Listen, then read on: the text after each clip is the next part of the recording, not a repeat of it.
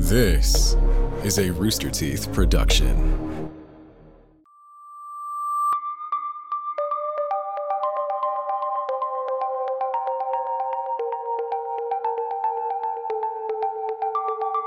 In 1922, the inhabitants of a German homestead were found brutally murdered. The puzzling detail is that there was reason to believe that the killer lived on the farm for days afterward, even taking care of the animals. Today, we look at the baffling case of the Hinterkaifeck murders. This is Red Web.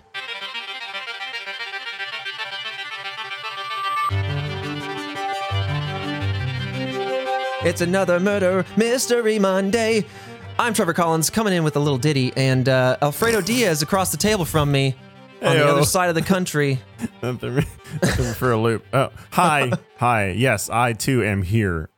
Interesting. This little, uh, this little episode we got going on here. Yeah, we're dipping our little toes back into some true crime. The killer decided to hang around Oh, they're hanging. after the crime was committed. Oh, they're vibing on site, dude. Was even kind of to take care of the animals. One, the the guts of said person Uh huh. to stick around. The gall. Just hope that no one comes by or there isn't type any type of obligation that they that they have that the family has um that would cause someone to come and check on them two this person's just, they're just throwing dna all over the place left and right Oh, but it's the 20s. He doesn't care about that. Oh, yeah damn yeah Here's the that's thing, though. This, Oh. uh, I think this entire case, as fascinating as it is, I, I really do like this one. I like them all, but this one's really intriguing. Um, this is a case study for how not to handle a crime or suspicious activity or what have you. This is what I, I was messaging Christian before we started this, uh, uh, the producer for Red Web here, and um, and I'm like. Man, this is exactly why there are unsolved mysteries all over the place because like things like this happen yeah everywhere. So yeah, there's going to be some frustrations throughout, but um, exciting and interesting nonetheless. ready to dive into it Yeah, let's dive into it. Let's talk about the who and the where because there's a lot of people to get to know here on the homestead. But we have the family who consisted of Andreas Gruber, his wife Cecilia, their widowed daughter Victoria Gabrielle, as well as Victoria's children, Cecilia as well. There's another Cecilia in play. Okay. Uh, but Cecilia and Joseph. So Big Andreas, his wife, and then Victoria is their kid, and Victoria has two kids of her own. They also had a live in maid at the time. We'll name her later because there are two maids in play. I don't want to offer confusion here. And then I also want to talk about Victoria's husband, Carl Gabriel, who passed away in December of 1914. He served in World War I and unfortunately passed away during his services. So that's why Victoria is a widowed daughter Got with two children of her own living at home here. Now, their Bavarian farmstead was known as Hinterkaifeck, and that is in what is known today as Waidhofen, which is just north mm-hmm. of Munich, Germany. okay mm-hmm. Now, before these murders went down, there were a bunch, and I'm talking about a bunch of strange occurrences at their farm. So let's talk about some of those and maybe a, a word to the wise at home. Take some notes. We're, we're, we're going to lay down some life pro tips if you ever stumble across some of these, uh, come on, strange occurrences. Mm. i'm just gonna throw out the uh, blanket rule just get the hell out of there Boom! There's your life pro tip. I'm just, that's just it. That's just get it. the hell out of there. It ain't worth it. Um. Se- secondly, the, the other question I have is now that I'm finding out, or, or I guess just the, the question I'm hoping to get answered is now that I'm finding out that there's a bajillion people in this house. How did this person happen? So happen to like take everybody? It's interesting. I mean, that that'll definitely come out. Uh, I'm going to talk about some of these strange occurrences because I want to lay the scene. But when we when Right. we talk about the crime itself, there is one major factor that's going to leap right out to you. I mean, it's one of the core elements to this crime that you're going to say like interesting. How how did that go about or whatever? Because you're right. There's definitely like you got a house full of people here. How did they carry this out? How did this go down? Yep. But that's going to be a good question to kind of revisit as we go through all the details of this case, because I would love to hear your gut check on that as we kind of unveil some more information. So let's go back six months prior to everything went down. The family's maid quit her job and left due to her belief that the house was haunted. Now, she reported hearing strange noises and footsteps coming from the attic, often around midnight. Now, this gives me a lot of flashback memories to those creepy pasta and spooky subreddits where people post videos that are living in their attics overnight. You know, have you ever seen any of those? Oh nope. Okay, well, don't that- go digging. It's it's weird. Sounds weird and oh man, like Mm-hmm. why? Some are fake, right? But but like Yeah, there's like yeah, for security footage of people slinking out of the cabinets, eating food, making cereal, and heading back up. It's it's wild. That's that's terrifying. It's terrifying. For sure, dude. Oh my god, that gives me the heebie-jeebies. I hate that. Woo! Sorry for anybody who's alone at home in the dark right now. Now, uh, again, the, the maid was like, "Okay, this this house is haunted. I need to move on from this job." She left. She also said that she heard voices, and she asked the father, the the man of the family, I should say here, Andreas, to check the attic. He went up there. He looks around. He doesn't find anything, despite the you know the occurrences of footsteps happening. Right. I mean, they never do it first. There's always a buildup. I don't know why. You know, right, like a good movie. there's a lot of good horror movies out there. But yes, Get your popcorn ready. uh yeah, I mean they never find anything the first go around, but this is this is going to be a trend, my friend. Uh after the maid's departure, the Gruber family took up the work that she left behind, and they all began to notice the same things that she was noticing. So I don't know if this is a Harry Potter Defense Against the Dark Arts cursed role that's happening in the home, or if now that she's gone and she made it aware that like, hey, these things are happening, now they're finally hearing these footsteps and and whatnot. I don't know, but the whole family's in on this now. They all hear these footsteps. See, that's the the the part in any story or any movie, TV show is when everyone's on board. Because when it's happening to one person, it's just like, people could just believe this person. But then Yeah. there's always that, oh man, there's so much satisfaction when you have people, everyone else just going, I don't know, I don't know. And then there's that turning point where, you know, We it all happens know. and everyone knows. And then it's like, okay, now we're on the same page. Now y'all believe me. Mm-hmm. That's when you grab the day bag and you get the heck out of there. You go to the Motel 8, you get the free breakfast buffet, and you have the police raid your Yeah. place. Mhm. Or if it's like the Conjuring universe, though, oh. it, it follows you. It, it That's latches true. it latches onto you. Oh, why'd you say it? Oh, you Mm. are absolutely correct Yeah. because that's exactly what they did. They went to a Oh. motel and and it followed. Oh, that's nuts. And then like they moved to a different house. I think maybe that's a different ghost story. No, sometimes they follow. That's a good point. Uh, but some more strange occurrences here. March of 1922, Andreas found a Munich newspaper on the grounds that did not belong to anyone in the family. So they're going, okay, this is strange. Let's go to my neighbors. Maybe they subscribed and this showed Right. up randomly. None of the neighbors subscribed to this particular newspaper, and the mail carrier themselves said that they did not drop it where they found it. So, this was not a mistaken delivery. This was not owned by anybody. It shouldn't have been there. So, we have some more evidence trickling on the scene. And just days before the murder, Andreas found. Now, here's where your gut check's gonna scream into the ether.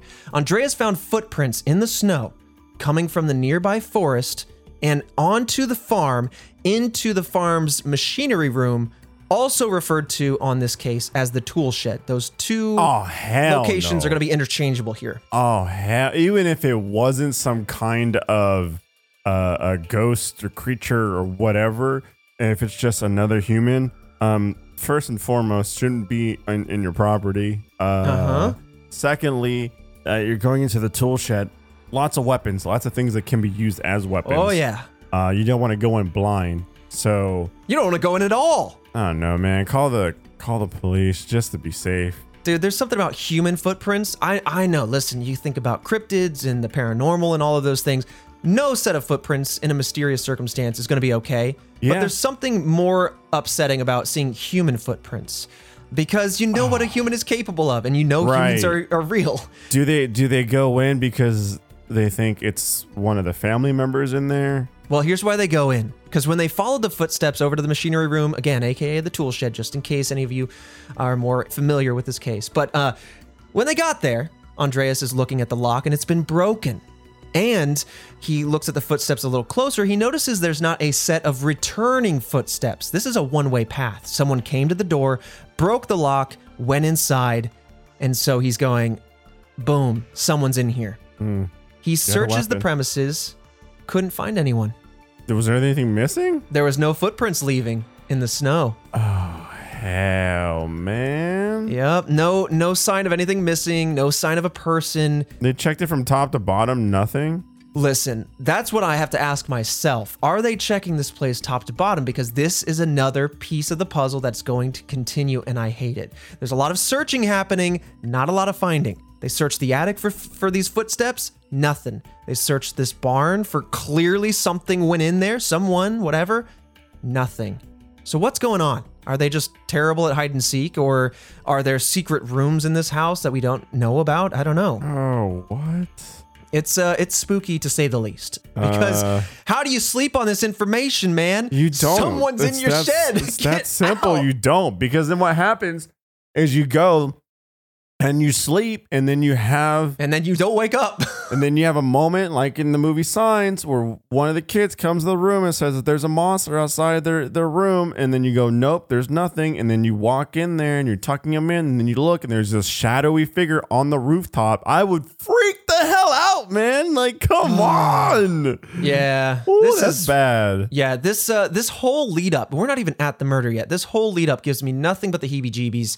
I would have been deep in the populated city of Munich. Just like screaming, "Hey, I'm here! Look at me! Just keep your eyes on me. Something's going on. I don't want to go Yeah. disappearing." Yeah, I just get out of the farmlands. But March 29th is uh, something else happens, and this is two days before the murder takes place. Andreas mentioned these incidents to his neighbors and said that one of their cows had actually been let loose in the middle of the night. That's another strange occurrence that happened. So he went outside at the night to retie the cow, and he believed that someone did this on purpose. So now he's beginning to talk to his neighbors about these circumstances. Hey, have you seen anyone? Do you know anything? Yada yada. He's not really getting anything back, but he's at least talking about this. And this is how we know about this to this day, by the way. Okay, um, okay. That, yeah. Yep, Yeah. That makes sense. March 30th, the day prior to the murders, a key to the house went missing. Later on this very same day, again March 30th, the whole family heard footsteps once more in the attic, and again, no one could be found. So we're really setting this up to be paranormal in nature. This is exactly why the maid left six months before all this went down. The maid was very in tune with what was going on, didn't like it, and left. Now this family is, I guess, doubling down on on on what's going on. They're they're saying I'm not finding anybody, but if you hear footsteps and you're all saying, "Yeah, I hear it," I I just can't stay. I just can't stay. God, is this one of these situations where this person's like living in the walls of their house or something? Or just some Right. weird, creepy. Oh man. It's like the boy. Yeah, like the boy. Ooh. But according to a friend, a school friend of Cecilia Gabrielle, Victoria ran into the woods that same night after there was a violent argument with Andreas. So, just to break things down, granddaughter Cecilia is saying to her friend, Yeah, my mom ran into the woods because her dad was initiating some sort of violent argument. And that's just like, just some circumstantial evidence here. Just something uh, to talk about. Yeah. I'll put that on the table and let it air out for a second. But So it could possibly have been one of the. It could have been Cecilia that ran and the, the track the footprints. That's an interesting theory, but it sounds more Victoria's the one that ran to the woods, but Oh, okay. but the the footprints came days prior. Oh, and and it okay. doesn't seem like any of the family members were the ones that did it, you know? It, it would be Yeah. very interesting to like I do want to entertain that idea that something happened within the family. That could be either a suspect or that someone was doing something odd and sneaking around. Um, Yeah. There's definitely a lot of different directions that this case could go from here, and I want to keep them all on the table. Yeah, but then again, you'd probably just outright say it. Like, oh, that was me. Like, Right. why keep it? You know? Maybe. I don't know. Why keep it? There's some motive for that later on that we're going to discuss. Now, I mean, this is just me revisiting this case in my mind. I'm already, I, as I do, as I, as we talk about these things, I start to connect dots and theorize on my own. But yeah, there's there's some interesting tidbits that I want to circle back around to to answer that question or attempt to. But to wrap up these odd situations, all of these ultimately scared the family, as you can imagine. But here's the crux of the issue, and really probably the inciting decision that created this unsolved mystery in the end. Andreas's refusal to go to the police, his refusal to accept help, and his refusal to do anything that was outside of grabbing his gun and guarding his home. I mean, he was a man's man, a man of his time. He said all he needed was a gun and his family, and that's all he needed. Come he didn't want help. And I think that was the fatal error. Don't play games. Don't play games. You need help. You need help. I mean, lives are on the line. I mean, you just don't know what you're up against here, and Yeah. you don't know what could happen. So, Yeah, I, I mean, damn. You know that that is unfortunate. Uh, I I get that. You know that sense of pride. That's exactly what I was gonna ask. Like mid sentence, um, I was just like, hmm, is it because of the is it because of pride? This person didn't want to call the police and and seek help. right. I'm still I'm still baffled by because there's so many people in this house. Um, to be able to take the whole house, uh, it seems like a big task. But Right. yeah, I'm I'm eager to learn more. Yeah, I mean that's six people, right? We have we have the mother and father, we have Victoria themselves, the daughter, and then her children. That makes five, and then we have the live-in maid, who we'll talk about here in a moment. Actually, right now, uh, let's like because we're gonna jump into the murder, what happened that night on March 31st, and then the in- investigation that followed. But on March 31st of 1922, that was the day, the day that the new maid moved onto the farm, and her name was Maria Baumgartner. To help her move, her sister was there, and she stayed for the afternoon once things started to settle, just hung out, and then uh, eventually departed. Now, Maria's sister is very likely the last person to have seen them alive, at least outside of perhaps the suspects. But at some point during the night, here on the 31st going into April 1st, Andreas, Cecilia, Victoria, and Cecilia Gabrielle either went to or were taken to the barn before being killed. The barn again is where the tool shed slash machine room was Right, located. yep. After this, the killer then went back to the house where they killed Maria and Yosef in their beds. The next day, April 1st, a pair of door to door salesmen came to the home, Hans and Edward Shurovsky, and they stopped by Hinterkaifeck to sell coffee, but nobody answered the door. They walked around the grounds for quite some time looking for somebody because they, you know, they got their nice beans to sell. Yeah. And as they left, that they, they, you know, they noticed the machinery room door was open. They just noticed this. This is something that came out in the investigation, but they didn't look in there. They didn't do anything. They kind of went on. Later that day, two hunters visited Hinterkaifeck to buy goods from them. They couldn't find anyone, and a fact to note here is that these two hunters did not see any smoke coming from the chimney at this time. That'll come back around here in just a hot second. Yeah, I assume so. One more piece of this puzzle here is that the family was noticeably absent during the church session on Sunday, and the school also noticed young Cecilia's absence from the school. Now, in reference to the chimney smoke, I know that was a bit odd, but later on, neighbors did eventually claim to see smoke coming out of the chimney during the absence of this. So they're saying, hey, we're not seeing you at church, we're not seeing you in school. Yeah, but you're alive because we're seeing the chimney go. Exactly, during that very same time. So now we have another person who's heading to the location, to the Hinterkaifeck, to continue about doing their job, but this is April 4th. He's not there for the smoke, he's not there for the absence. It's Albert Hoffner, a repairman who went to Hinterkaifeck to repair the food chopper. Nobody answered when he went to the door, and he reported that he could only hear the sounds of the animals. It was otherwise very quiet. After waiting for about an hour, this is a dedicated repairman. Mm-hmm. Hoffner decided to make the repairs anyway, and those repairs Oh. did take about four hours. Hoffner, he- he's not going to let his job go undone. Yeah, but whoa, my goodness. Yeah. He went in, did the job, moved on. Hoffner then went to the closest neighbor, Lorenz Schlittenbauer, and he let them know that he had completed the job. The job was done. He couldn't find the family, but hey, let them know whenever they come back home that their job is done. A okay. That same day, a lot of concurrent day activity happening, but April 4th, that same day, Schlittenbauer sent his sons to check on the family since no one had heard from them in days. Yeah, at this point. Yeah, so he's connecting the dots. He's basically saying, okay, this repairman was just there for hours, worked on the house or whatever, didn't see the family. And at this point, this is his tipping point. He's like, sons, go over there and see what's going on. When they could not contact the family, Schlittenbauer and the two other neighbors, Michael Pohl and Jacob Siegel, decided to head to the property themselves. So now this is Papa Schlittenbauer, not the Yeah. sons. So they're going there, and upon arrival, they noticed that the machinery room was unlocked, just as days prior had been noticed. I don't know if it was open, Christian. Maybe we can clarify that. Was it unlocked and open? Or was it actually closed and unlocked? Because that would mean that this door is moving over the course of these days. I believe that it was closed but unlocked. Interesting. Okay, so four days, or you know, three days later, this door is still unlocked, but now it's actually closed. So, so there's definitely activity happening. They go to the machinery room. They find the bodies of Andreas, Cecilia, Victoria, and Cecilia Gabrielle stacked on top of each other in the locked barn, hidden under some hay. They then discovered Maria and Josef inside the house, still in bed. The Munich Police Department, led by George Reingruber, had trouble investigating the murders as so many people had interacted with the crime scene in the four days that it took to discover the bodies. So, this incident is very reminiscent of the complications that we discussed back in the Springfield 3 case, right? Where the house was eventually, you know, it caught on fire, eventually was bulldozed and covered over. But yeah, everyone moving in and out, getting their hands on everything. Yep.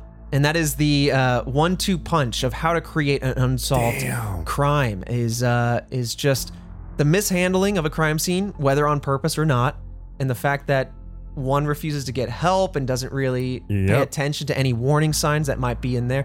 Now I understand where where he comes from. I understand like his decision, but it doesn't change the the ultimate end uh, of the story here. Yeah.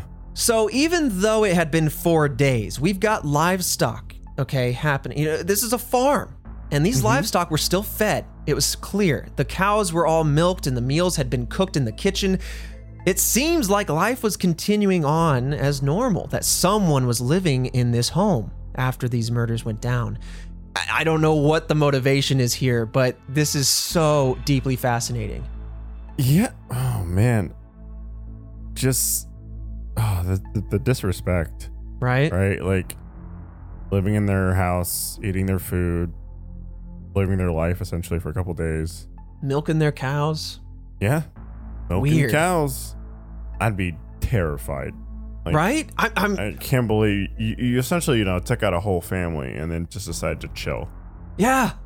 And and uh, I would hate to be investigating this site. I would have the heebie-jeebies thinking about going back there. I- I'd be like, I was just trying to sell coffee over there on April 1st. My Yeah. goodness, somebody was there. Someone, was Someone watching someone me. Was there watching, and that's you know that's what I was talking about. Or right, the um the person who came to Oh. like fix the the stuff for like four hours. I can't even imagine just Oh, no. hanging out at a crime scene. Not Mm-mm. only that, with like the suspect or the murderer, you know, with the murderer there. uh-uh. I Uh, hate this. This is like Hours, dude. this is like my phobia. I don't know if it's got a name for it, but like think of like think of this. You're alone in a big dark building and you put a chair at the end of a long dark hallway.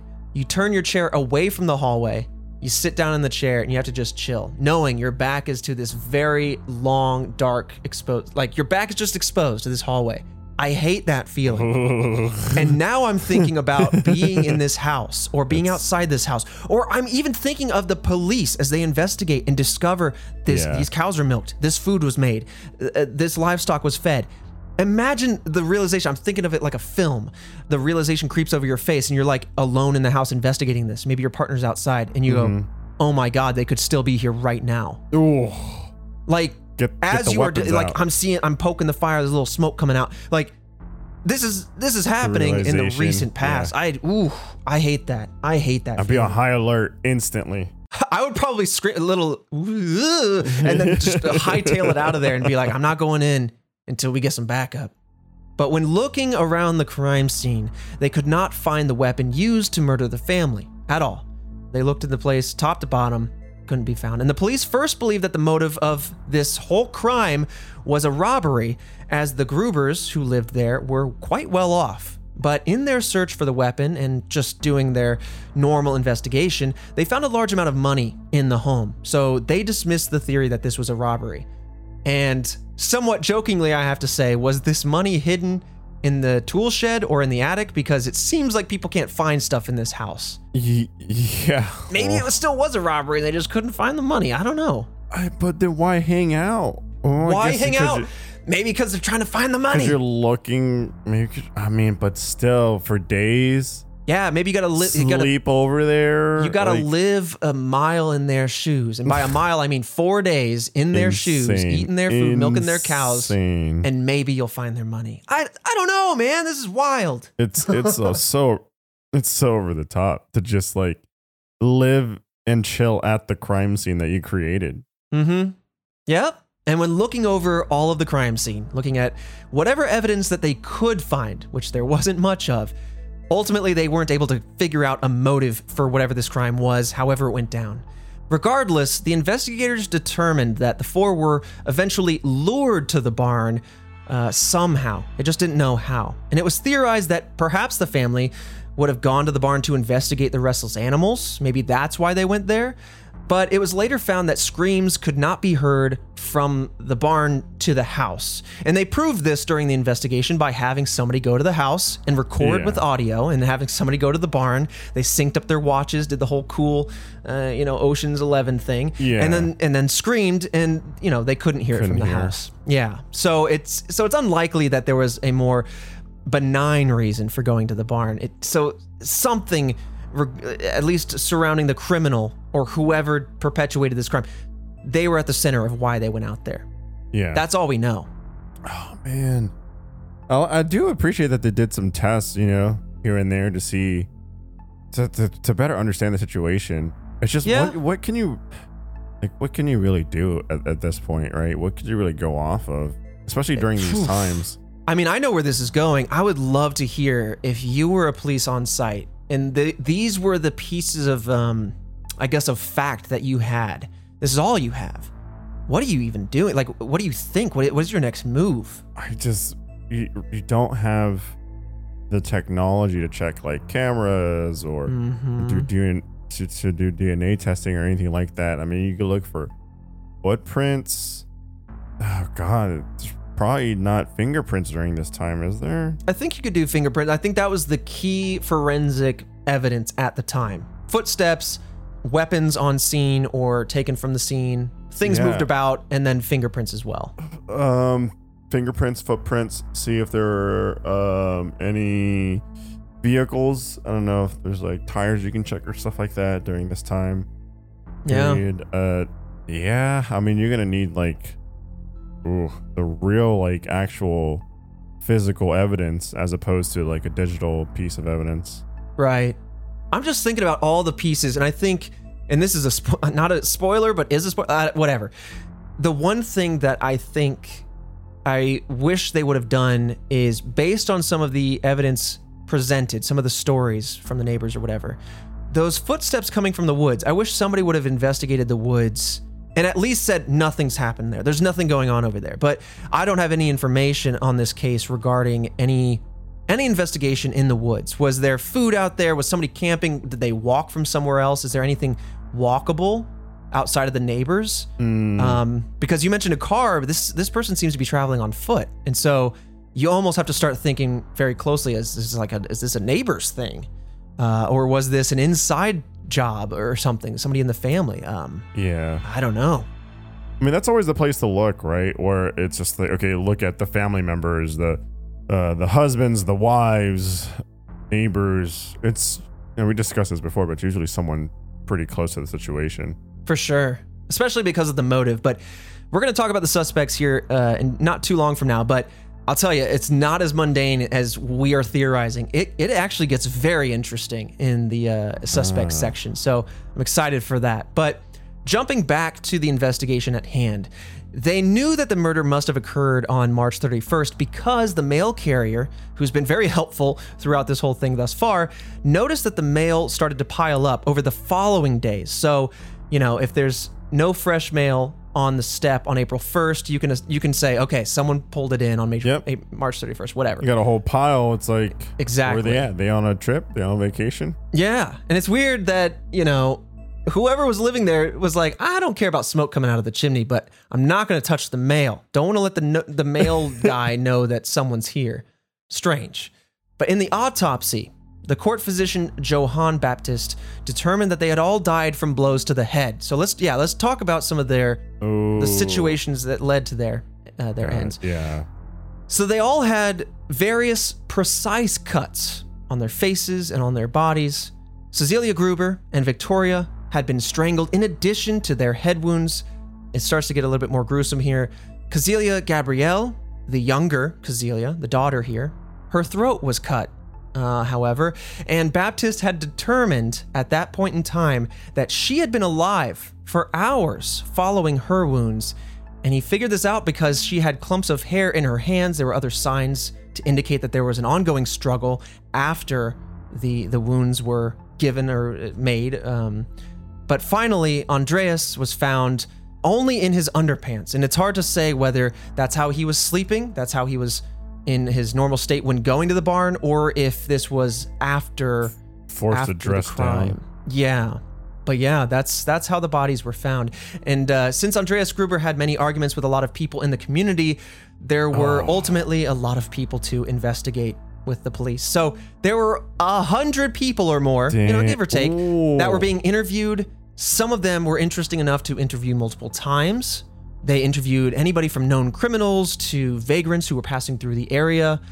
What's interesting here is that some of the victims' skulls were actually sent off to clairvoyants to see hey, is there anything you can do to help us out? Use your skills to offer us any clues.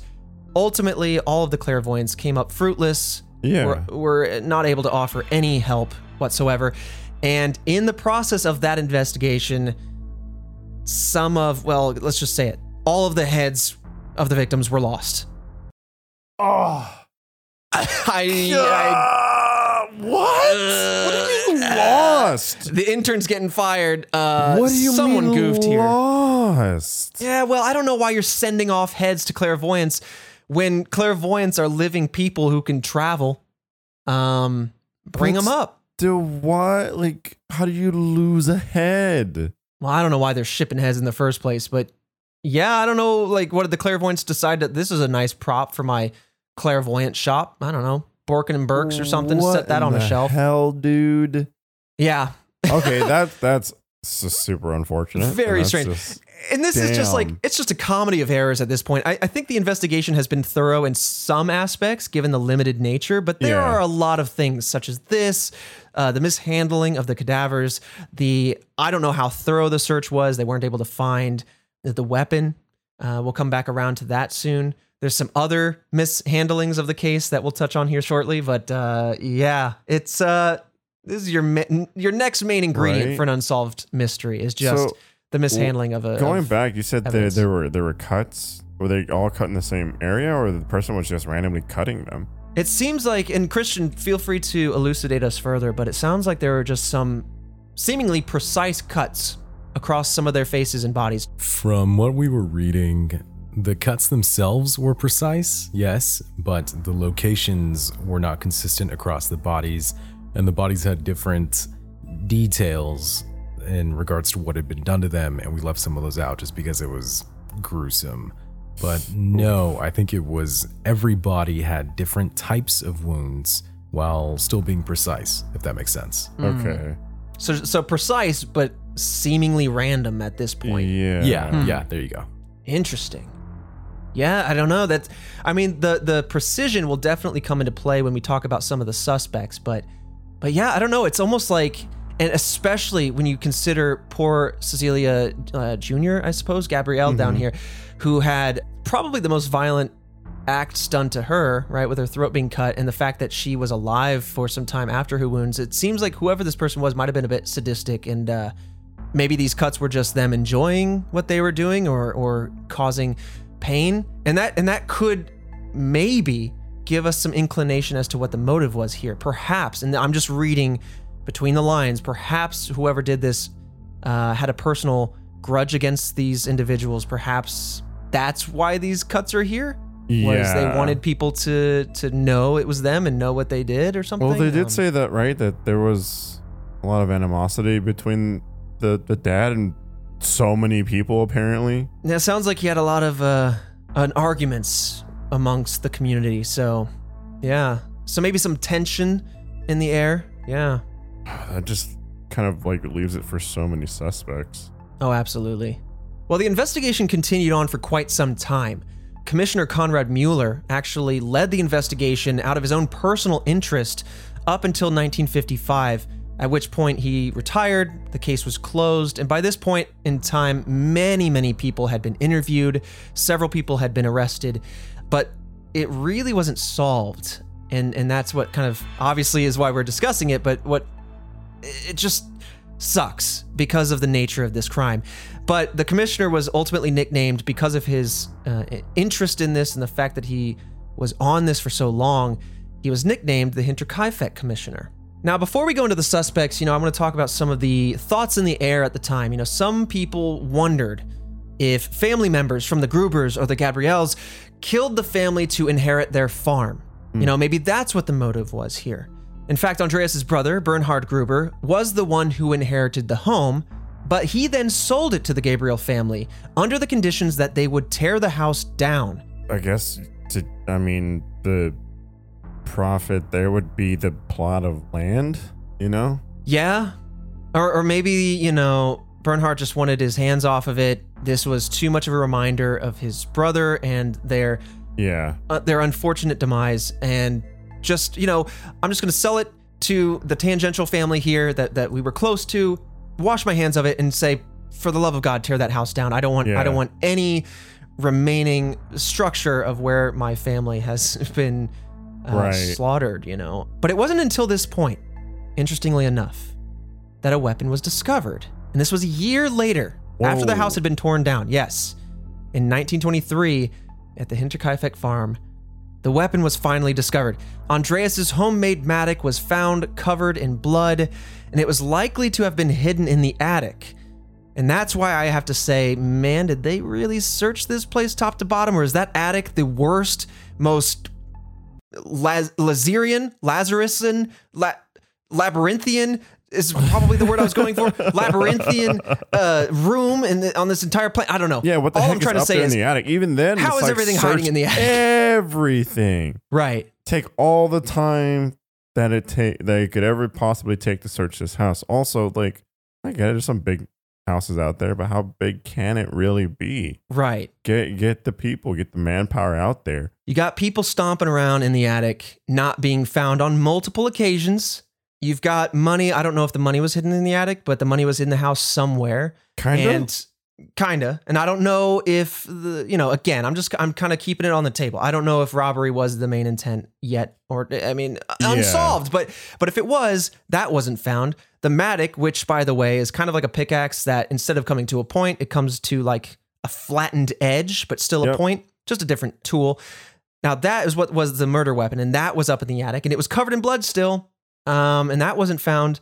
So this labyrinthian attic uh, is probably better off demolished at this point. But now, uh, when it comes to the mattock, if this was used to make these precise cuts that we were talking about on the cheeks and on the body, etc., it would require quite a bit of experience because it's not a it's an unwieldy thing it's quite big and heavy you have to have some experience with it but there's also something i want to say here too which i don't know if you can hear me smiling but i'm frustrated uh, Yep. with the lack of searching here. A penknife was found in the hay of the barn. Now christian help me out here. I don't know if the if the pen tool or the pen knife was found after the demolish or during the investigation and just wasn't connected to the crime scene From what I understand, the penknife was also found after the farm was demolished. Oh, oh come on. okay. You know, they they were doing some good investigation, but we it's things like this that make me go, searching or what? right. Hello, everybody. Welcome back to the Gap in the Mystery, where I talk directly to you. There's a couple of points of business that I want to talk about. One exciting piece uh, of development. As of today, we have a YouTube channel. That's right. If you ever wanted to subscribe to us, watch us on YouTube, have a visual, uh, we have the the images of the mystery that play within it. That's right. We're moving up in the world. You can watch us on YouTube by going to youtube.com slash redwebpod or just searching us. And uh, as of today, like I said, June 28th, 2021, you can go to that YouTube channel and we'll have our first upload there. So please go subscribe, support us there. And like I mentioned, if you want the visuals without going to the social page, they will be edited into the video for you. And it's going to it's going to update over time. We're going to change how the visual style looks of these videos. Right now it's just starting with a visual, a visual version of the podcast, and also gets us open to the YouTube audience. But yeah, like I said, they will evolve over time.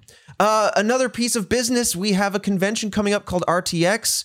It is part of our bigger uh, company. Uh, if you don't know that we are a part of Rooster Teeth, and that is our online convention this year. It's going to run for 10 days. And if you want to be a part of that, if you want to see all the various panels that Alfredo and I will be a part of, including a Red Web panel that includes Christian, Nick, our editor, and Jillian, our producers and researchers, and everybody, and how this whole show comes together, how we do what we do, we will have a panel around that where you can ask us those questions. So go to rtxevent.com to figure out how to get tickets for it and be a part of it. We're looking forward to it, and it's going to be a whole lot of fun.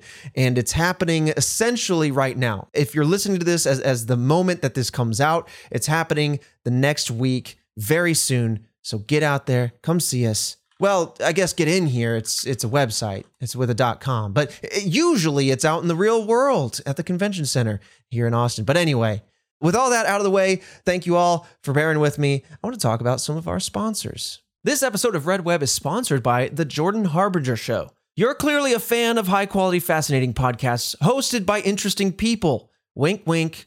Since you like Red Web, you should definitely check out The Jordan Harbinger Show right now. It's a podcast that covers a wide range of fascinating topics through weekly interviews with heavy hitting guests. For instance, Jordan's recently interviewed CoffeeZilla, a YouTuber who exposes guru scammers, as well as Renee DiResta, who studies what turns ordinary people into conspiracy theorists. But there's an episode for everybody, no matter what you are into. The show covers stories like how a professional art forger made millions of dollars while being chased by the feds and the mafia. Wonder how they got away with that. But we really enjoy this show and we think you will as well. There's just so much here. Check out jordanharbinger.com slash start for some episode recommendations or search the Jordan Harbinger show. That's H-A-R-B as in boy, I-N as in Nancy, G-E-R on Apple Podcasts, Spotify, or wherever you listen to podcasts. This episode of Red Web is also sponsored by Upstart. Are you carrying a credit card balance every month? You're not the only one. High interest rates can make it harder to pay off debt, and that's where Upstart can help. Upstart is a fast and easy way to pay off debt with a personal loan all online. Unlike other lenders, Upstart looks at more than just your credit score, like your income and employment history. That means they can offer smarter rates from trusted partners. With a five minute online rate check, you can see your rate up front for loans between $1,000 and $50,000. Find out how Upstart can lower your monthly payments today when you go to upstart.com slash redweb. That's upstart.com slash redweb. Don't forget to use our URL to let them know that we sent you. Loan amounts will be determined based on your credit, income, and certain other personal information that you provide in your loan application. So go to upstart.com slash redweb. Debt can be serious, so be sure you do your research before applying to any services. I wanted to say that here at the end because it's your money and it matters. So be mindful and do your research. And with that said, let's get right back into the mystery. Well, let's flash forward because that's the investigation. They they don't have a lot to go off of. They clearly missed some. Okay, in hindsight, some obvious things. I can imagine Right, farm um, home with a lot of hay. You know, A lot of hay. Lots I of can imagine. Yeah, uh, it's going to be uh, difficult to search through. But in 2007, the case was reopened, uh, much like many other cases we've discussed it here in the early 2000s. A lot of them are be- being reopened because of the advancements in forensics. So, hooray, science!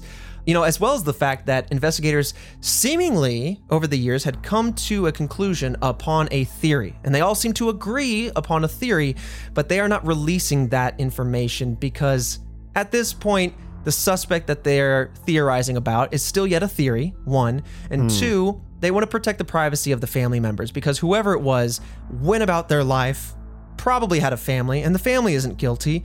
And and if they did this in the 20s, they're probably not alive to this day unless they're vastly over 100 years Yeah, old. really, really old. And so, you know, they want to keep that private because it's not worth causing grievance and undue stress to the family because they, you know, they're they're just the the potential, the theoretical offspring to an otherwise not so great person.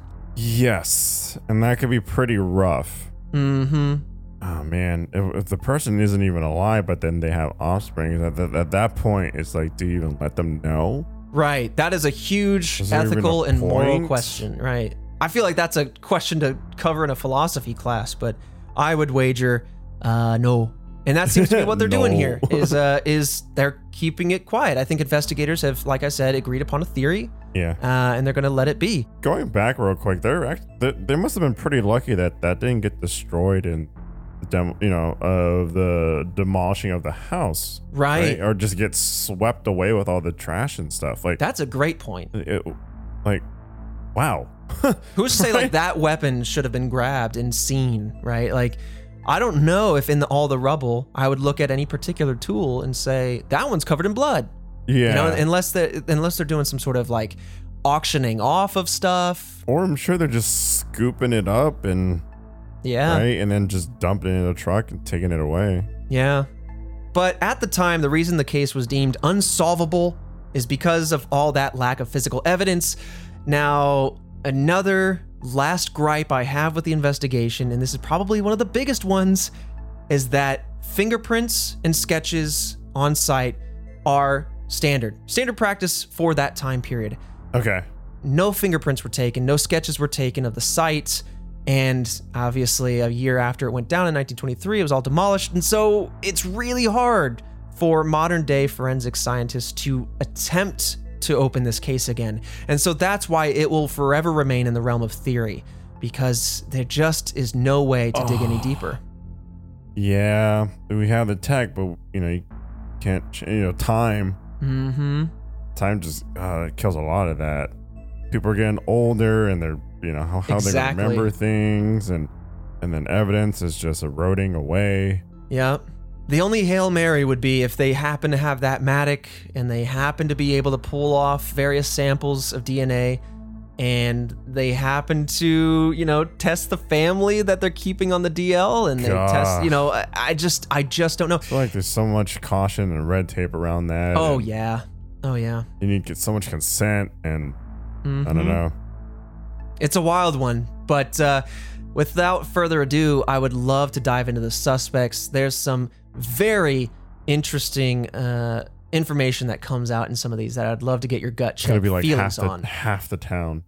Half the town. That's yeah. It, it ended up being uh, Orient Express. I'm just spoiling movies all day today. Yeah. But yeah, let's talk about the first set of suspects right here. The previous maid, okay, of the two maids, this was the one that left six months prior. She suspected the Thaler brothers. Not the brothers that were taller than everybody else, but the T H A L E R brothers. They were known criminals in the area primarily for burglary. And while she was still employed at Hinterkaifeck, Josef Thaler appeared at her bedroom window in the middle of the night. A normal sight, I suppose. what? Come Yeah, on. no, Here he we was- go again with suspicious people Yeah. with a history yeah. doing things that they shouldn't be doing. Yeah, he, he was sitting out there outside the window, knocking away multiple times, by the way. She spent the night trying to ignore him. And when she finally asked what was going on, like, why are you at my window? Get the heck out of here. Thaler questioned the maid about the Gruber family. And maybe they caught wind about the, the wealth that this this family had accumulated. Hey, are they wealthy? How many kids they have? What's the backdoor uh, key combination? Uh, even though it's in the past, you know, the, all those sort of weird things. And she realized Yeah. that Thaler wasn't alone. In the night, back behind him, she sees someone silhouetted. She doesn't know who it is, but she's assuming it's his brother, also named Andreas. And this is where things are going to start getting really confusing because we already have Cecilia, the mother in Yep, this situation, or the grandmother, I should clarify, and then Cecilia Gabriel, who is the the granddaughter to Cecilia. So we already have two doubled it names, and then we have Yep. because then we have Joseph Thaler, and then we have Joseph the grandson. so if you get confused at any point, pause me because uh, it Okay. doesn't stop. There's more double names coming. It's, it's like this town had like a hat with 10 names for I mean- the males and the females that were born. Ain't it just so though? You know, how many Johns do we have in the early American histories? You know, like that's it's just true. one of those things.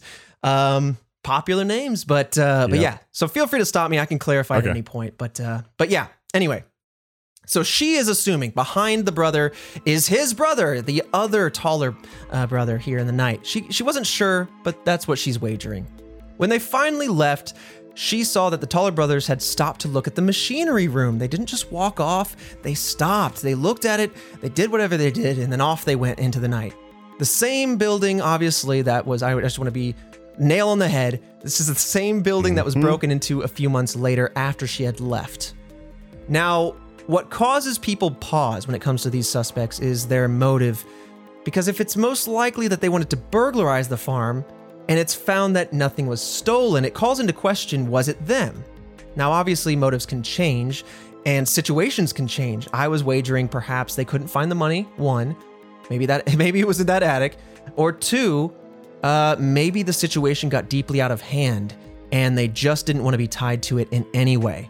And so But then, I mean, I don't know. I feel like But then why live there? criminals? Then why live there? Yeah. Also, at the same time, it's like you're too scared to go looking for the money. It's like he committed the crime, too scared to go looking for the money, but not scared enough to just, you know, to to bolt away from the place. to milk the cows. Yeah, Yeah. that's a good point. Dang. I don't know. Interesting, but let's pause it for a second because we have another suspect. And this is where things start to get a little bit more interesting. I had no idea about this particular suspect, by the way, so I'm deeply fascinated. Some theorize that Victoria's deceased husband, Carl, Carl Gabriel, Whoa. did not actually die in combat during World War I because his body was never found. There lies the base case for this entire theory here. It gets wild. So, Victoria had Joseph in 1920. This was years after Carl's absence. Obviously, he supposedly died in 1914, so it was many mm-hmm. years.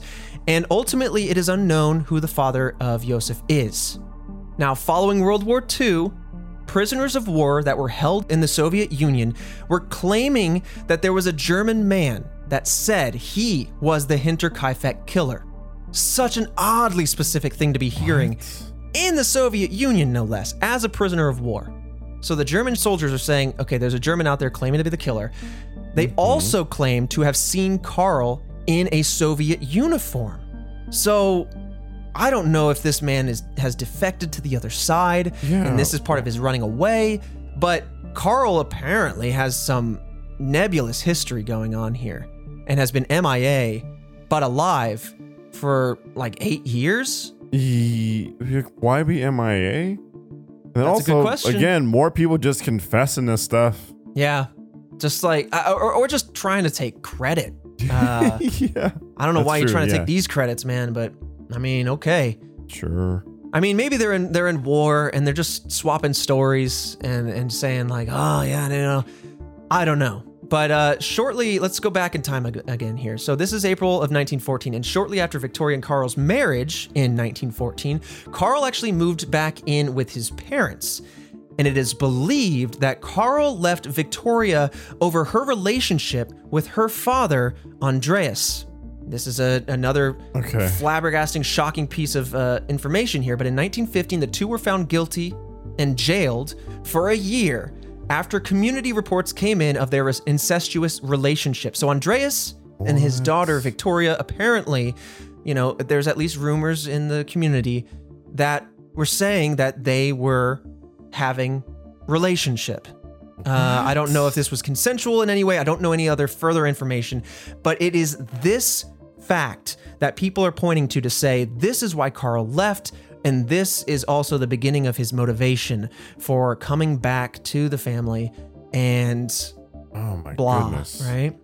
The neighbors also claim, and this is why I say I don't know about the consent happening, because the neighbors who were reporting on this incestuous relationship were also claiming that Andreas was abusive towards his family in general. And so, again, I, I- don't want to read into it or put my opinions where they don't belong, but that's why, Yeah. uh, you know, you call that relationship into question. Now, the theory goes that Carl returned and killed the family out of revenge. And that's kind of the main theory, but it's very unlikely in the end. Um, it's also worth noting that other soldiers did, in fact, claim to see Carl's dead body. So there are a few wrinkles in this theory, as poetic as it might sound for a, you know, a man to disappear during the war, come back after World War II, and and then bring retribution on the family that hurt his his ex-wife or whatever. But Mm-hmm. it's very fantastic. What a wild tale. very Um, wild, and and it's all based on the sayings of of So, so many people. some to be honest. POWs, right? People that Yeah. are coming out of war. There's a lot of, and I don't know if, if the fact that Carl being in a Soviet uniform or Carl being seen dead or people claiming in a POW camp that they were the killer, like they're all interesting, but I don't think you can just like connect all of those and say that, yep, that's the story. It's, Yeah, there's so many things that would have to like line up for that. yeah. Not to say that it couldn't, but my like my goodness. Right. And and to your question, you had a very good one, which is why go MIA after a few years? What's the motivation there? You know, it- sure, I understand the motivation between uh, Carl and Victoria splitting up and maybe him being angry. I can understand that piece. But him kind of disappearing and only popping up during the next war makes it challenging to to really I don't know, to really believe in. Uh, I don't know. I don't know. It just why the long con? I, I don't know. Right. I mean, I don't know. You know, people people can uh, be hermits. People can live solitary lives, and perhaps this was upsetting enough to make him do just that. I don't want to say it's Mhm. impossible because I don't know, but it but that's just my own opinion here. It just makes it a bit challenging. But but there we have it. There's uh, there's Carl Gabriel as our second suspect. Now our last suspect is definitely this is where I admit things might get a little hairy. So feel free to pause me at any time, Okay. ask those questions, we can clear things up. But enter Lorenz Schlittenbauer. You might recognize that name. Schlittenbauer is Hinterkaifeck's closest neighbor. They're also considered a suspect. Now, when- while investigating the family's disappearance, the trio had to break the doors to the barn as they were locked. However, what's interesting there is that uh, Schlittenbauer later unlocked the front door to the house and went in by himself. So it's interesting that while investigating, they had to bust into the barn, but he was able to individually allow himself into the home. Yeah, is, does he have that missing key? That's a good question because he has a key. That's a fact.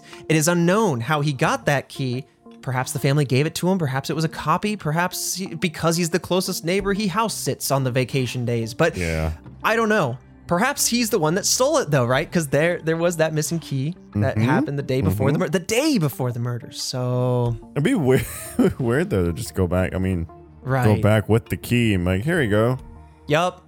And what's interesting too, I mean, you got to think about this.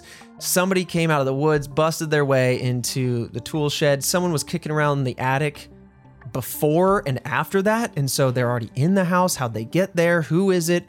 And actually, I do want to say before I go too far into the Lauren Schlittenbauer thing, um, is that a piece of my brain wants to say, perhaps when it comes to Carl Gabriel, perhaps he had come back and perhaps he was alive and was trying to make amends with Victoria. And then he found out that the son was actually the. I don't want to, again, I'm not going to Right. dive into too many down- details, That's a but- rabbit hole. but let's just say he came back and he was being hidden away by Victoria in the attic for whatever purpose.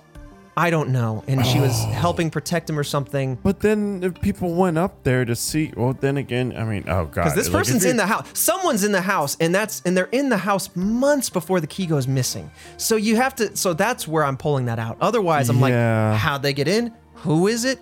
Is it one of the family members? But like, man, that whole the whole I don't know. Man, that's just so risky, right? Because then people are just like, Mm. I heard something. I heard something. I'm gonna go up. I'm gonna go up and check too. Like, how do you control that situation? Oh, you don't. Yeah.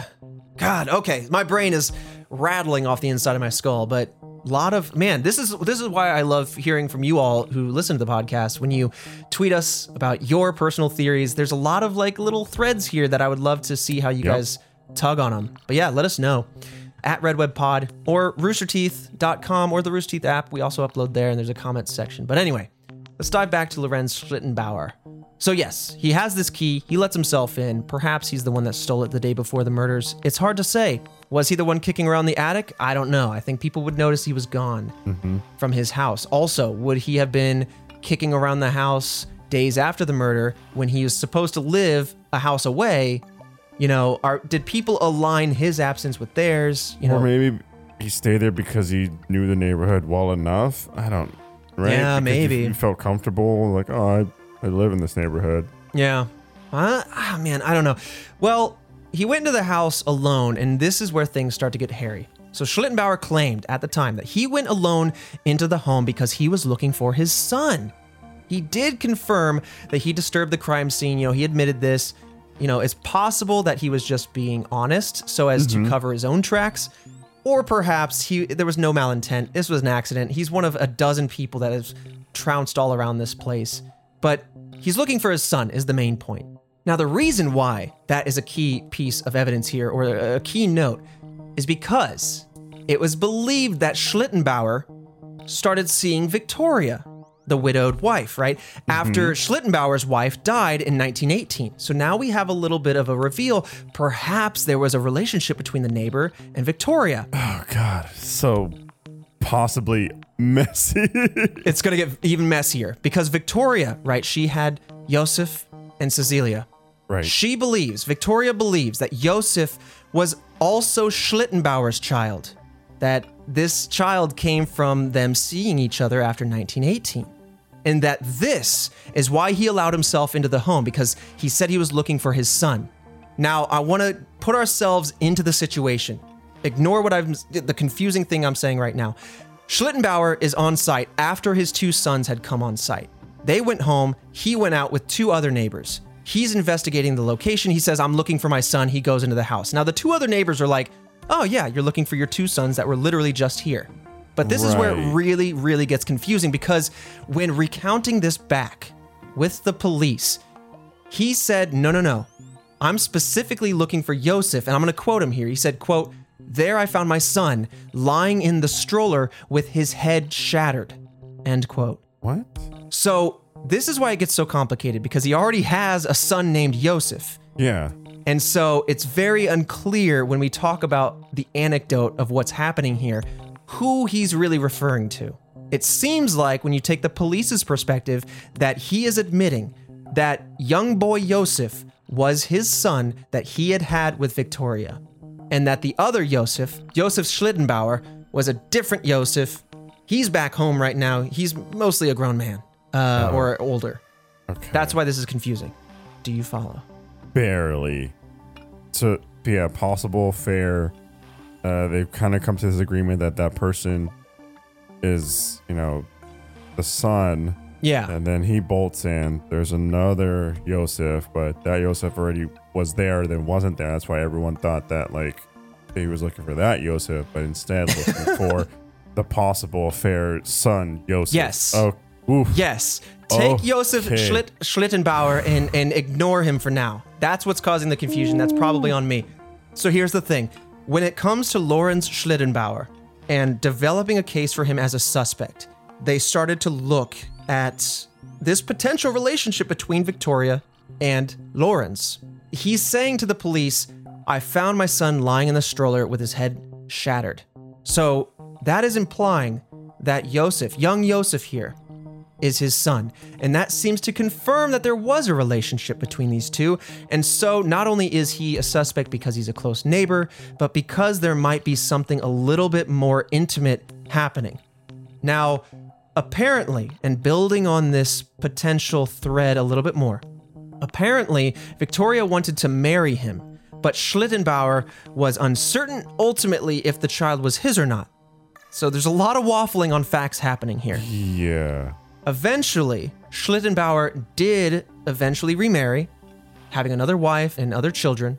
Victoria also wanted him to pay child support for Yosef, because she's saying, no, he's definitely your kid. And he made a complaint to the police about Victoria and Andreas's incestuous relationship, but then he later withdrew that complaint. And so there's a lot of juggling, a lot of drama, a lot of back and forth So playing much- with the facts. So let me know if you have any questions. No, I mean it just seemed like such a you know, hey, a big family, and they might have some, you know, they have a little bit of wealth and this lovely farm, and then all of a sudden it's just so much messy drama and Yep. possibly some incest and mm-hmm. dead husbands that come back. I just Yeah. What's interesting here is that it's entirely possible as a nearby neighbor that in grieving or otherwise, right after his wife's death, that Victoria and he meet up and that they get to know each other. That's totally fine and normal and whatnot, but that's what a lot of people are trying to build this portion of the case on. And what really challenges that is the mix up of, well, is he referring to that Yosef or that mm-hmm. Yosef? Was he saying that there was an incestuous relationship or was he not because he withdrew it? Was there conflict that he wanted to stifle, originating from the fact that she is demanding or basically asking for child support from him? Right. Is that part of the motivation here? And to further build out the case, now again, stop me if there's any more confusion because Yep. Schlittenbauer is all over the place, putting out stuff, taking it back, whatever. You know, he also seemed to have some questionable inside knowledge on the murders based on a couple of comments that he made when he was visiting the site after it was demolished in 1925. He was saying when he was there, a few years after it all went down, that it was difficult to bury the bodies on that day because the ground was frozen the day of the crime.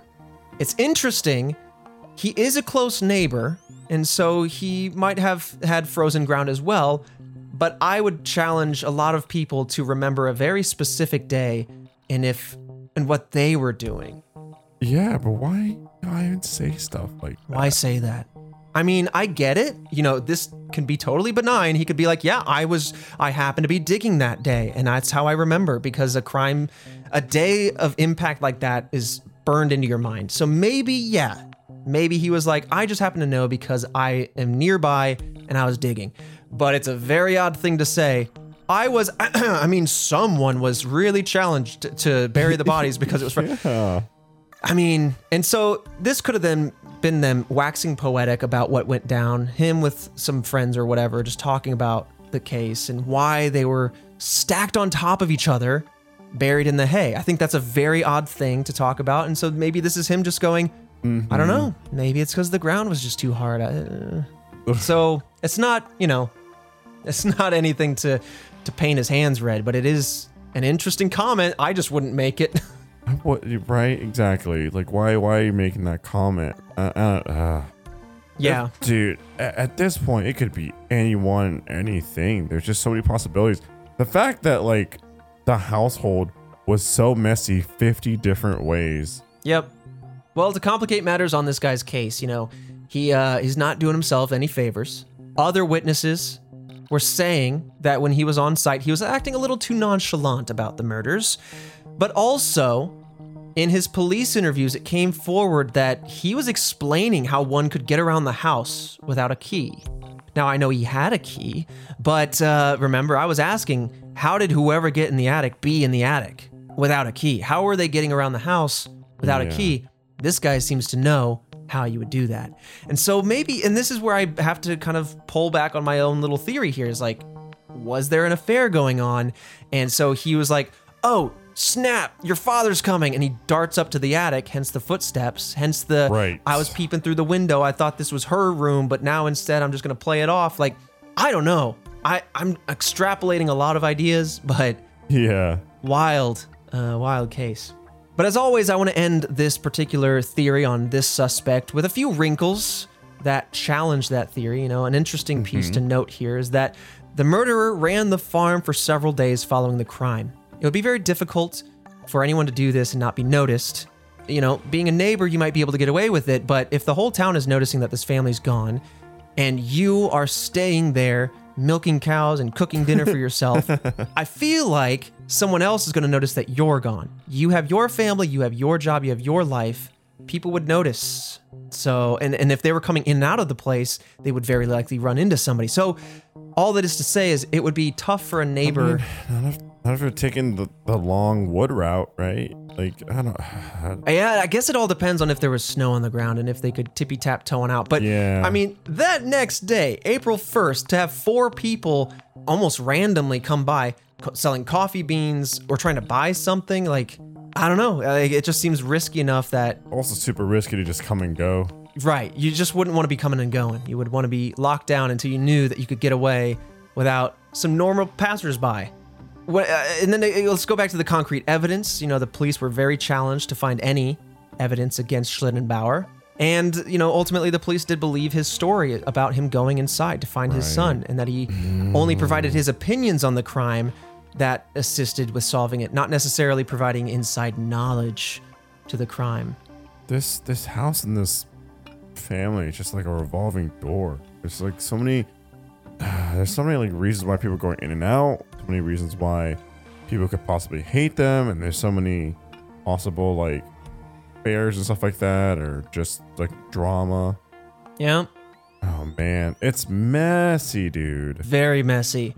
I, you know, the way the crime kind of unfolded is already just wild to begin with, right? The footsteps in the attic and the footsteps leading to the barn, the way the bodies were found, the way the whole crime went down, your question about one person overpowering a whole household of individuals, like all of that. And the fact that the guy had a gun too, and I'm sure he was like keeping it close given that he knew the situation. Yeah, it was already freaking out. Yeah, there, I mean, that alone was already what makes this case so compelling. It makes me want to dive in, pull it apart, figure out what went wrong, and I think we've identified a few of those pieces.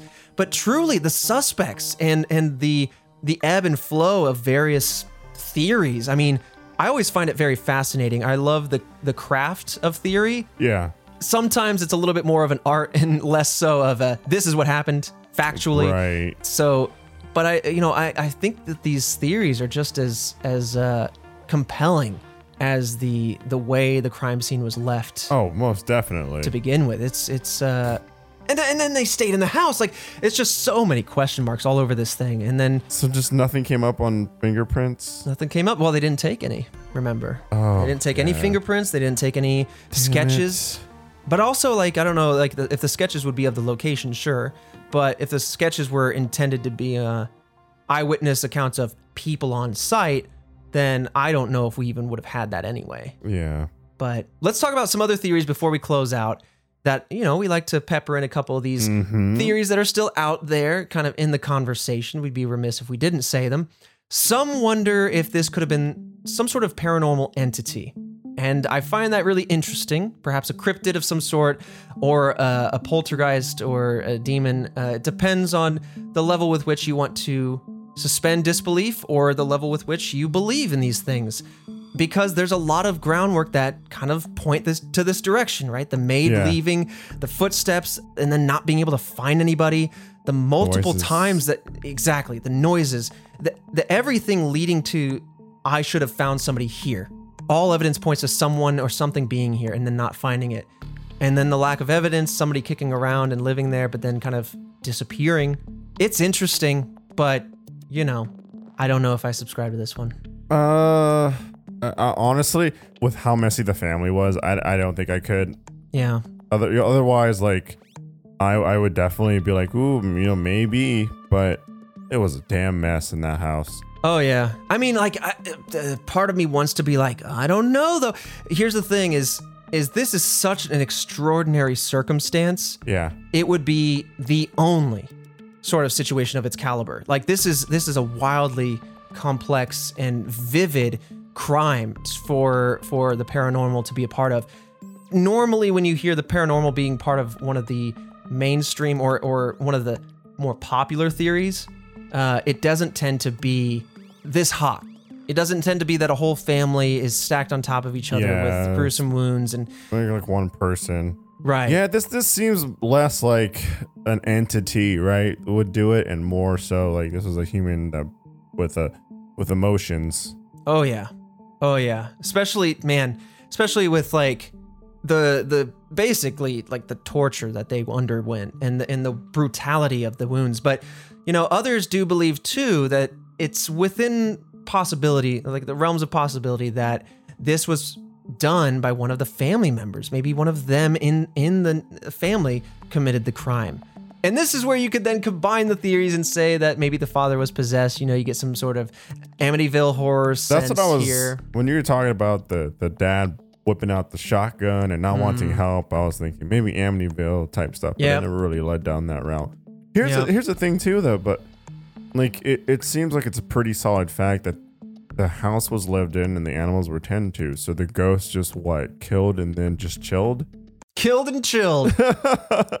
like, oh man, like what? the afterlife version of Netflix. Yeah, dude, I don't know. Yeah, that's that's really interesting. Maybe they're like, maybe I, uh, I'll keep up the charade and and make it look like someone's here. And then on day four, they're like, I don't have the energy to continue materializing. Yeah, You know, I just I don't I don't get that. right? Well, I, I think we can gently put the family member piece to bed. I think I want to keep that page open a little bit to, to maintain that metaphor, but the fact that I mean you look at these wounds, it would you would be hard pressed to say that any of these wounds were self-inflicted, right? If they were all victims in the end, one of them would have to have inflicted the pain on themselves, and it would probably have to be the maid or Yosef Yeah. by the nature with which the bodies were stacked outside and then buried with the hay. So I don't think it was the young boys. I- mean, maybe the maid. Here's the thing. Oh, okay. I wanted to say this earlier. I know we're at the end here. Mm-hmm. What about the maid's sister? I think there's nothing that really says that she has an alibi away from the place. And if she helped the the maid moved in that day and then kicked around the apartment or the excuse me, the place, the house for the day, the afternoon, mm-hmm. who's to say she doesn't stay into the night, poppity pop, do the crime, do the deed, live there for a minute, figure out your next move, and then hightail it out of there. Never to be known about because you were Right. the sister to the maid that moved in that day. You know? I, That- I, I that's just wild conjecture. I have nothing else to go off of other than yeah, yeah, yeah. the possibility, I the means with which to do yeah, it. it'd be easy. What- I mean, if you're looking at it from uh, that POV, then yeah, you slip in, slip out.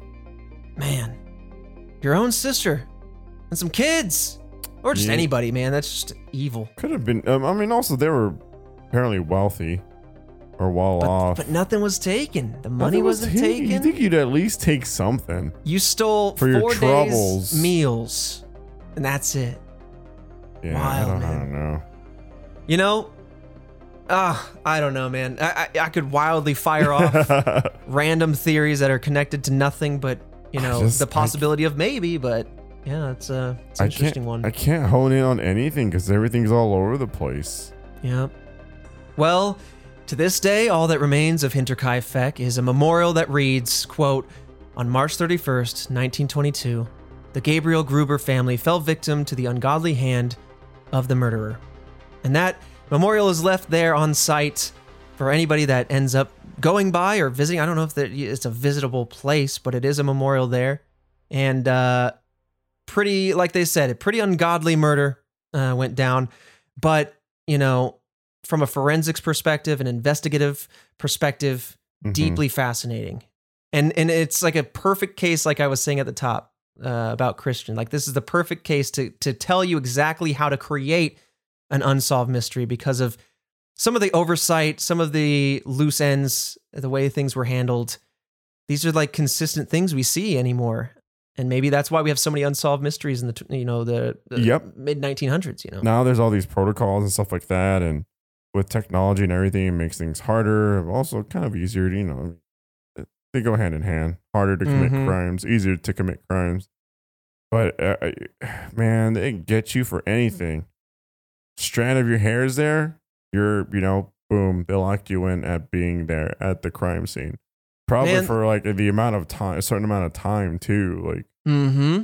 Like I found three hairs, and that would mean that they shed Yeah. an, on an average It- of how many hairs per day that one would shed. And the fact that we would hide them with, we would find them with X percentage. They were here for 28 minutes. I I don't know. Uh, it- it- forensics is wild and awesome. I think you know even bloodhounds are are an incredibly valuable tool because they've been able to find people that were kidnapped and gone down the highway for many miles by a bloodhound who was sent like sniffing out skin cells of the people that were kidnapped. It's there's some crazy. Mhm. there's some uh some wild ways uh to go about you know attempting to solve some things like this. Yeah. But but anyway, there's another compelling unsolved case I wanted to talk about and uh A whole You know? family and someone got away with it. just walked on out. And what what frustrates me so much is, and I again I get it, but the lack of willingness to ask for help when there were so many warning signs Yeah. up top, A lot of like weird, creepy. no one's gonna exactly, uh, no one's gonna think less of you. Just like even if they did, at least you might be alive if you got some help, Mhm. right? You know. But man, I'm just thinking in the in the through the frame of a film, right? You think of like stereotypes and tropes and whatnot. Like you see footprints leading one way up to a broken lock and an Mhm. open door. I'm like, you just don't go in. You don't. just don't. You toss a lantern onto it and you, and you drive. you drive until you run out of fuel. See, that's why my horror film would be A short the story. most lowest reviewed horror film ever. You know what I mean? I go Where- into a the house, there'd be a figure in the window, and I go, nah. And then I would move out of the country. And that's it. That, there you go. if End we of story. ever if we ever do red web TikToks, that's it. It's you walking up to a bunch of scenarios and going, nah. Mm, Nope. Not today. Oh, well, to end on that slightly uh, more positive note, that is the Hinterkaifeck murders. Uh, would love to hear any of your theories out there. If you want to hit us up, you can leave us a review on iTunes. You know, you can share us with your friends, anybody who you think would love unsolved mysteries. Otherwise, you can tweet us at RedWebPod. We're on the Rooster Teeth app and website at roosterteeth.com, where you can leave comments on the upload for this podcast. But yeah, love engaging with you guys in that way. And uh, we will see you all next Monday for another mystery. Bye, everybody.